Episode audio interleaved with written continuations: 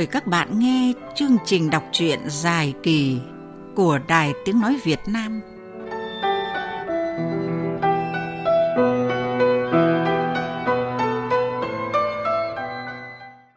Quý vị và các bạn thân mến, khi biết thông tin đồng chí Lê Hùng Dũng được điều động về giữ chức Giám đốc Đài Phát thanh và Truyền hình Bắc Hà, phe cánh anh em của Đỗ Thiết đã lục đục trở cờ, nghi ngờ lẫn nhau. Đỉnh điểm là cuộc tranh cãi đấu tố nhau giữa Bạc Phò và Hoàn Toác ngay trước mặt Đỗ Thiết, khiến hắn ta cảm thấy bất lực khi không còn chỉ đạo được anh em bên dưới. Trong khi ấy, về lý lịch nhân thân của vị tân giám đốc Lê Hùng Dũng đang rất được lòng anh em trong toàn đài. Tuy chưa có nhiều thông tin về con người và tính cách của vị thủ trưởng mới, nhưng mọi người đều rất tin tưởng vào sự điều động từ Trung ương, đặc biệt là nguyên giám đốc Văn Đức rất ủng hộ cho việc Lê Hùng Dũng về làm quản lý đài. Chỉ có điều, do đồng chí Lê Hùng Dũng được cấp trên điều về quá đột ngột, chẳng có dư lệnh, động lệnh, thăm dò tham khảo gì, nên anh em trong đơn vị mới xôn xao bàn tán. Vậy tân giám đốc Lê Hùng Dũng là ai? Liệu một người không có bằng cấp nào liên quan tới báo chí mà lại làm quản lý một đơn vị báo chí thì sẽ như thế nào? Bây giờ qua giọng đọc phát thanh viên Minh Nguyệt, mời quý vị và các bạn tiếp tục theo dõi cuốn truyện Sóng Độc của nhà văn Trần Sa Thái.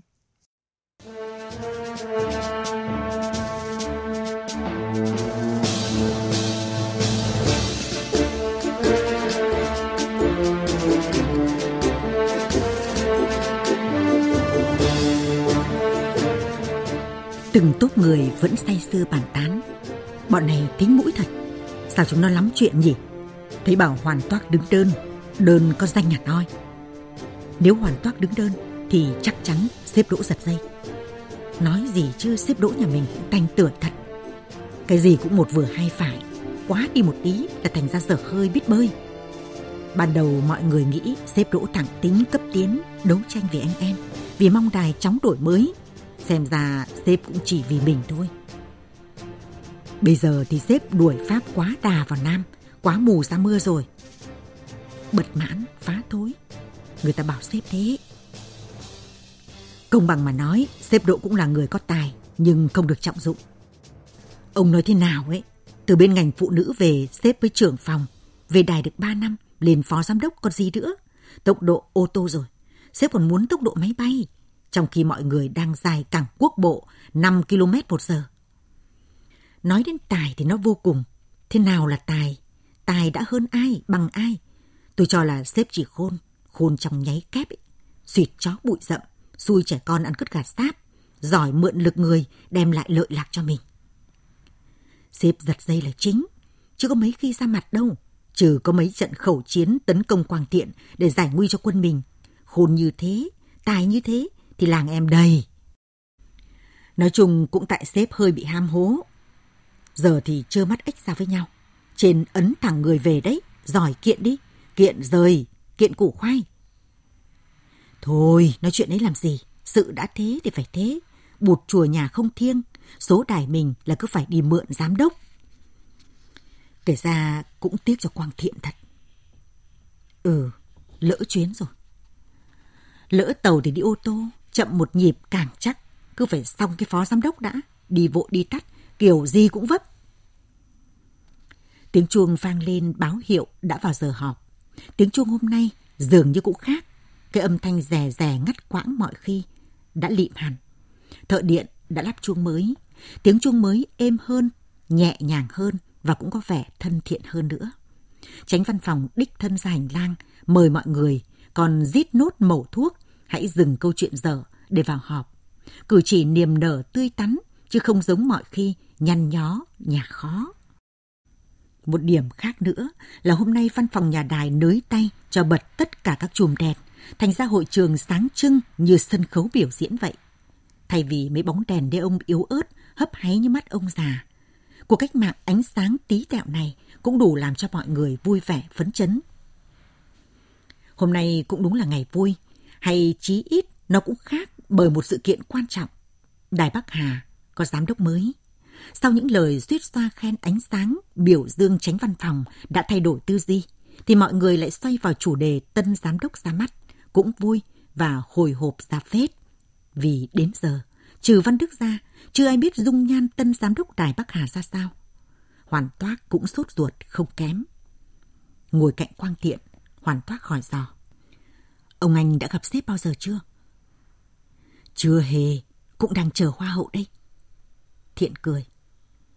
Tránh văn phòng đứng bên cửa ngang lối ra bục sân khấu vỗ tay làm hiệu mọi người trật tự.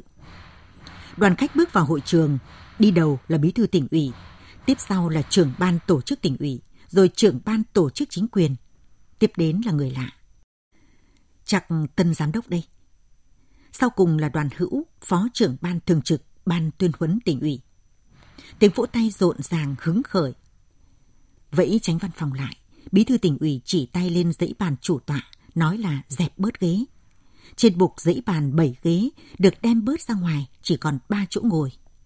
Ba người bước lên là Văn Đức, Hoàng Vĩnh Quyền và Lê Hùng Dũng, tân giám đốc. Cả ba nhường nhau, không ai chịu ngồi vào ghế giữa. Bí thư tỉnh ủy phải chỉ định. Không ai chịu ngồi giữa thì phần anh Quyền. Tất cả đều cười vui. Ngồi cuối hội trường nhiều người cố nghển lên để xem mặt tân giám đốc. Chồng xếp được đấy nhờ. Cao sáo mắt sáng, răng trắng như răng con gái.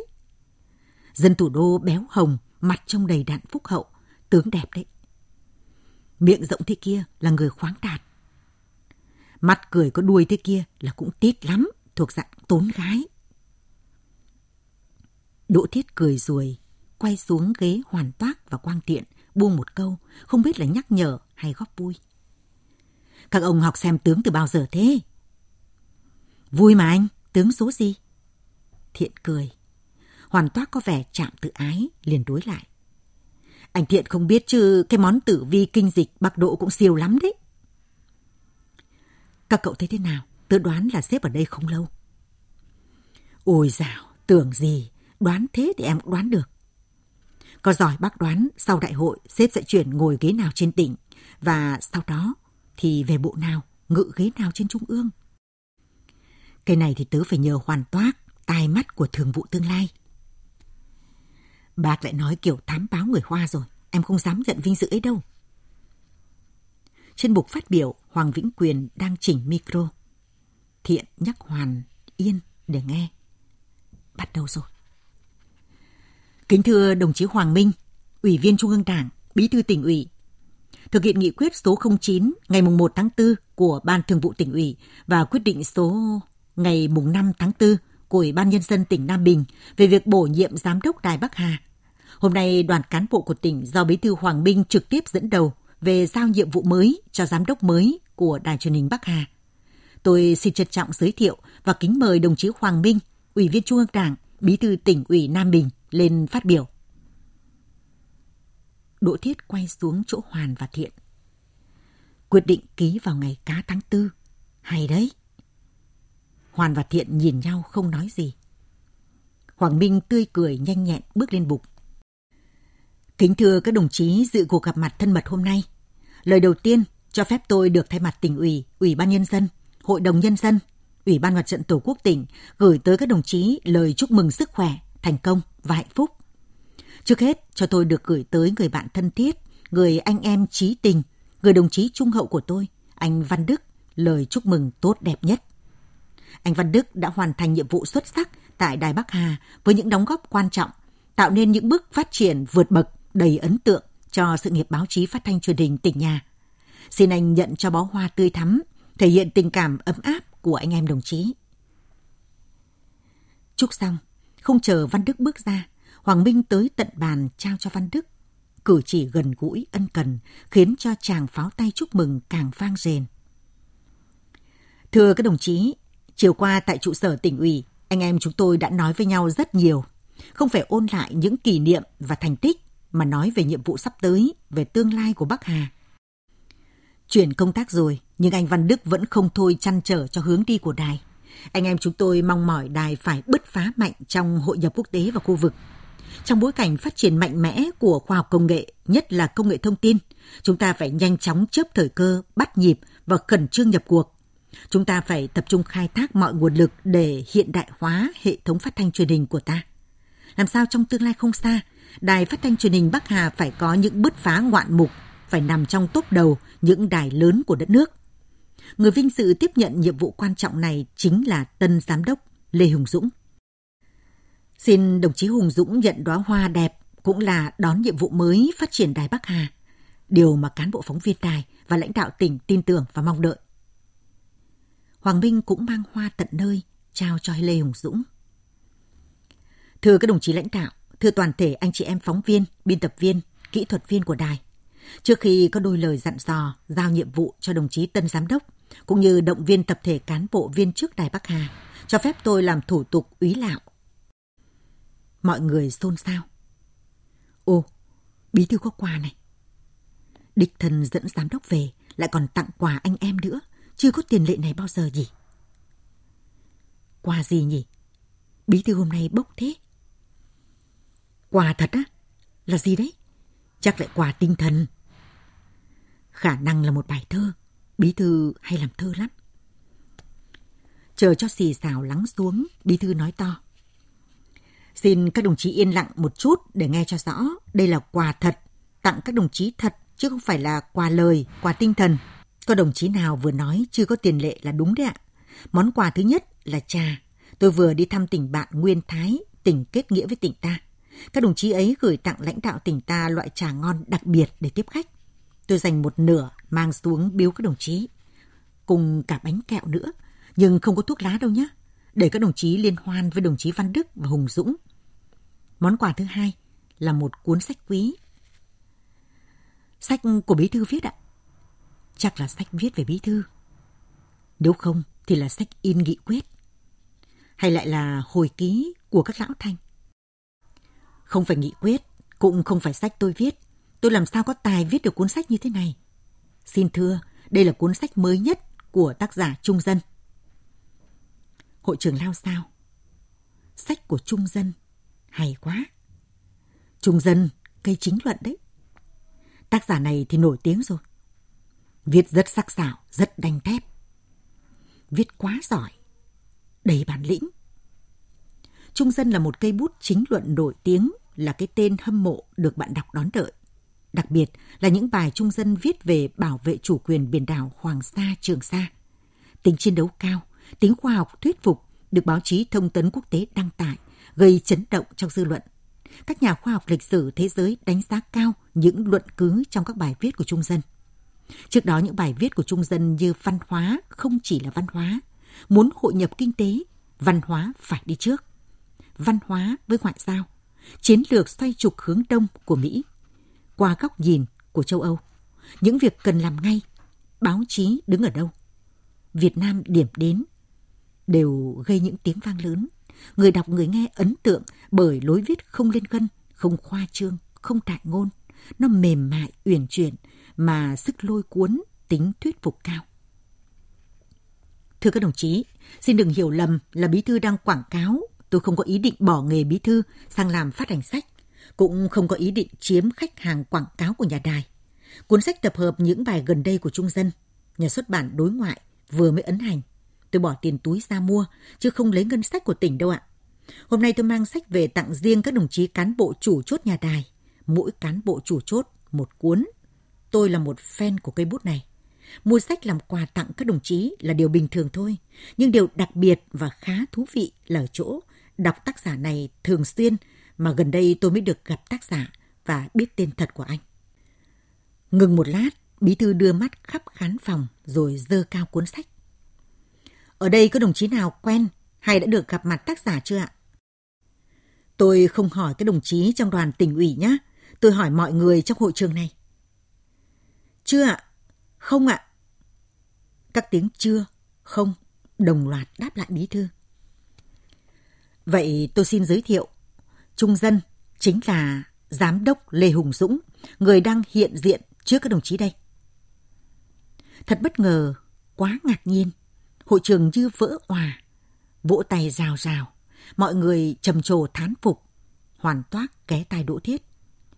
Nhà báo xịn, nhà báo lớn, đúng là mất điện. Suýt nữa thì lỡ chớn bác gì. Đỗ Thiết lặng đi, mặt đỏ như người cao huyết áp. Đỗ Thiết bối rối thực sự. Ba tháng sau, Hùng Dũng đi lại như con thoi Nam Bình, Hà Nội. Hà Nội, Nam Bình. Sáng làm việc với Bộ Kế hoạch Đầu tư, trưa làm việc với Bộ Tài chính, chiều lại quay về tỉnh họp với các sở ngành. Tối, hội ý với Đỗ Thiết và Quang Thiện, nghe báo cáo các công việc ở đài, ký các chứng từ văn bản, công văn giấy tờ. Sớm hôm sau, lại đi như thế. Thỉnh thoảng, anh mới đáo qua nhà chốc lát. Một hôm, sau đắn đo một hồi, tránh văn phòng nói với Hùng Dũng. Từ Nam Bình lên Hà Nội hàng giờ chạy ô tô, giám đốc cứ đi lại thế này mệt quá, không đảm bảo sức khỏe. Theo tôi, tuần hai lần thôi anh ạ. Cần thiết, anh cứ ở trên này lo dự án. Ở Nam Bình đã có anh Đỗ Thiết và các anh em. Đã gọi là chạy dự án kia mà, có ai bảo là đi dự án đâu. Hùng Dũng đùa. Anh nói đúng, tôi cũng thấy mệt, nhưng công việc nó phải vậy. Mình là cấp dưới, mình cần người ta. Nhiều người khác, cơ quan khác cũng cần người ta. Tiền ít, vốn ít. Giọt nhỏ giọt không thấm tháp gì như muối bỏ bể. Mình không nhanh chân thì anh khác chạy mất. Anh xem, đấy là mình còn quen biết, quan hệ tốt. Chỗ nào cũng có bạn bè anh em hỗ trợ bọc lót. Nếu không thì còn mệt nữa. Tôi biết mà, anh em cũng biết cả. Không phải anh thì chẳng bao giờ Bắc Hà có dự án đầu tư tổng thể. Đến nằm mơ cũng không dám. Mọi người lo cho sức khỏe của anh. Đi lại nhiều cũng tốn kém nhỉ. Tháng rồi tiền xăng xe với chi phí tiếp khách cũng khá đấy. Tôi đã nghe có anh em nói, nhà công vụ có, nhưng sếp Dũng không ở, vẫn sáng đi tối về Hà Nội, gây lãng phí cho cơ quan. Khổ thế. Không không, không phải là chuyện bận, chuyện tốn kém. Mong bận, mong tốn còn không được. Bọn tôi ái ngại cho anh.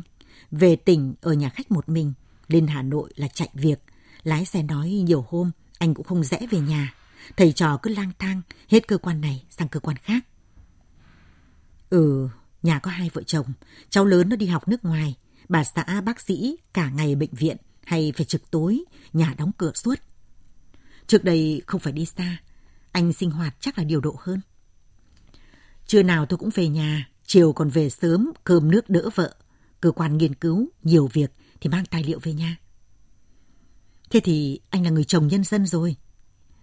Lái xe bảo tôi mấy chủ nhật anh, anh lại đi về bằng tàu hỏa? À? Ờ, tôi muốn thay đổi tí. Lâu rồi không ngồi tàu hỏa. Đi tàu hỏa cũng thấy thú vị. Đường sắt của ta dạo này tiến bộ nhiều. Toa xe đẹp, sạch sẽ, nhân viên phục vụ chu đáo, chạy đúng giờ nữa. Chạy chậm hơn ô tô một tiếng à anh? Ô tô về Hà Nội mất hơn một tiếng, đi tàu có chậm nhưng không nhiều. Vừa đi vừa đọc tài liệu cũng hay. Lướt qua mấy tờ báo, đọc vài chục trang sách, trả lời mấy cú điện thoại là đã về tới ga Hà Nội rồi. Chắc anh ngại dùng xe cơ quan đưa đón đi về chứ gì. Thì cũng có ý đấy, gần còn được. Đây đi về hàng trăm cây số, mà đưa đón giám đốc là anh em vận dụng thôi, chưa quy định giám đốc các sở ngành không có chế độ đưa đón tại nhà. Quy định là thế, nhưng các cơ quan vẫn linh động. Bí thư dặn chúng tôi anh xa nhà, phải chú ý quan tâm chăm sóc để anh yên tâm công tác. Thấy anh em báo cáo về tần suất làm việc của anh. Bí thư bảo chạy gần ấy công việc, toàn việc đại sự mệt lắm đấy. Các cậu phải có chế độ quan tâm đặc biệt tới Hùng Dũng. Mệt về sức, mình cố cũng không sao. Việc nó trôi chảy là mừng. Đằng này mệt đầu, mệt tư tưởng, mệt suy nghĩ mới là vấn đề. Nhất là tìm cách lách qua những khe cửa hẹp, tháo gỡ, cởi những nút thắt trói vướng trong cơ chế. Anh xem, cùng là quyết định, nghị định, thông tư ấy, nhưng mỗi bộ ngành áp dụng một kiểu. Cập triển khai thì họ cứ dập theo quy định mà làm. Biết là vô lý, nhưng họ chẳng hơi đâu mà thay đổi. Lợi thì cơ sở lợi, xảy ra chuyện gì thì họ phải gánh trách nhiệm. May mà có anh quen biết các sếp ở trên ban, trên bộ, chứ không thì không biết dự án kéo dài bao lâu nữa. Các anh lãnh đạo bộ ngành không ai khó khăn gì, đều rất trách nhiệm, rất tốt. Các anh ấy suy nghĩ và quyết đáp rất nhanh, rất thoáng, nhưng cái chính vẫn phải ở mình. Việc của mình, mình phải chủ động. Thấy tắc, thấy vướng ở khâu nào, mình phải tự đi tìm hiểu nguyên nhân, tìm ra lối thoát, tìm cách giải vây gỡ nút. Khi chắc chắn rồi, có lời giải rồi, mới gặp các anh ấy đề xuất đặt vấn đề. Thấy có lý, các anh ấy đồng ý luôn, giải quyết ngay. Tóm lại là phải nghĩ thay, phải làm giúp luôn việc của họ nữa. Giúp họ cũng chính là giúp mình. Đôi bên đều có lợi. Làm theo cách ấy thì mới chắc ăn. Mệt nhiều lại ở khâu trung gian, ở các bộ phận tham mưu giúp việc anh nhỉ? Ừ, đa phần là thế. Nhưng xử lý ở cấp này lại không khó, nếu biết cách. Họ là những chuyên viên chuyên gia rất giỏi về chuyên môn, giúp việc tham mưu các việc toàn ở tầm cỡ bộ ban ngành, cấp hoạch định chiến lược và chỉ đạo vĩ mô, nhưng họ lại là các viên chức công chức hưởng lương sự nghiệp ba cọc ba đồng. Họ cũng có khó khăn nhiều khi phải đối mặt với cuộc sống cơm áo vật chất. Mình thấu cảm và biết động viên chăm lo thì họ cũng tận tình giúp lại. Ở góc độ tiếp nhiên liệu, nạp năng lượng, anh em ta cũng giống như máy móc vậy. Mình cần phải ăn để sống. Máy móc cần nạp xăng, nạp điện. Ngày xưa các cụ có câu, vua lấy dân làm gốc, dân lấy ăn làm gốc. Này cũng thế thôi. Không thể chỉ bằng nước lã, khí trời mà sống được. Tôi thấy anh ký hợp đồng khoán việc trong các đề tài, các tiểu dự án với mấy anh em các vụ viện là rất hay, hợp tình hợp lý, hợp pháp, đúng nguyên tắc, lại tạo điều kiện cho các anh ấy có thu nhập. Nói thật với anh, anh em ở địa phương nhiều khi nghĩ chưa tới, nhưng rồi việc nó đuổi, cứ làm đại đi cho xong. Khi trên kiểm tra ra, đối chiếu lại, mới thấy mình làm ăn lung tung quá, chỗ nào cũng sai, cũng hở sườn, cũng bắt lỗi được. Trung tâm Kỹ thuật Sản xuất chương trình qua dự án số hóa bằng nguồn vốn ODA của Cộng hòa Pháp đã làm thay đổi bộ mặt màn hình của Đài Bắc Hà. Hai dây chuyền sản xuất chương trình truyền hình và phát thanh hiện đại từ tiền kỳ đến hậu kỳ được trang bị. Ngân sách của tỉnh cũng được dành phần đáng kể đầu tư hai xe ghi hình lưu động của Nhật Bản.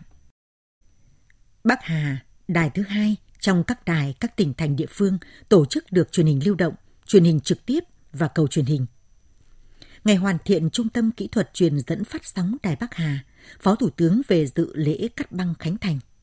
Được thông báo từ nhiều ngày trước, nên khi bấm nút phát sóng trên thiết bị mới, các nhà dân trong tỉnh và lân cận trong vùng phụ sóng đều bật máy theo dõi.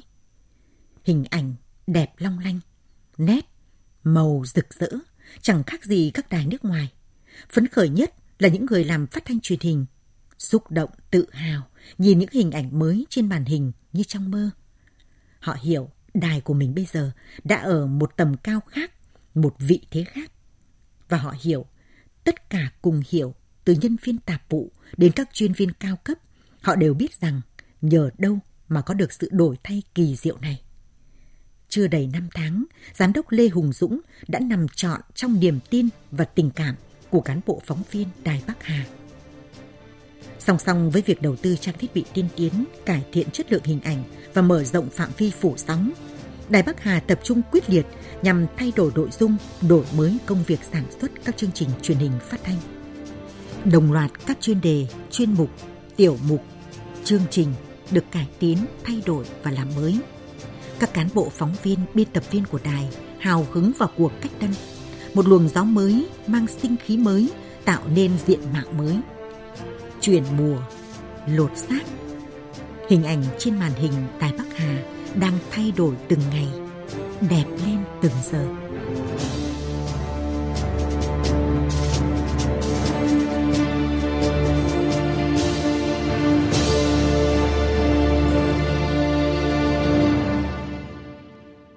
Và các bạn vừa theo dõi những trang tiếp tiểu thuyết sóng độc của nhà văn Trần Gia Thái ngày tân giám đốc Đài Bắc Hà Lê Hùng Dũng nhậm chức, toàn bộ đơn vị đều ngỡ ngàng vì ông Lê Hùng Dũng chính là nhà báo có bút danh trung dân, một cây bút viết chính luận sắc sảo, đanh thép và đầy bản lĩnh. Chương trình đọc truyện dài kỳ hôm nay xin dừng lại tại đây. Biên tập viên Dương Hà, phát thanh viên Việt Hùng, kỹ thuật viên Hương Giang. Thân ái chào tạm biệt quý vị và các bạn. Thực phẩm này không phải là thuốc không thể thuốc chữa bệnh. Viên xương khớp Khương Thảo Đan, nghiên cứu bởi INPC, Viện Hàn Lâm Khoa học và Công nghệ Việt Nam, hỗ trợ giảm đau, giảm các triệu chứng viêm và phục hồi sụn khớp. Khương Thảo Đan cam kết hoàn lại 100% tiền nếu không giảm đau xương khớp sau 2 tháng sử dụng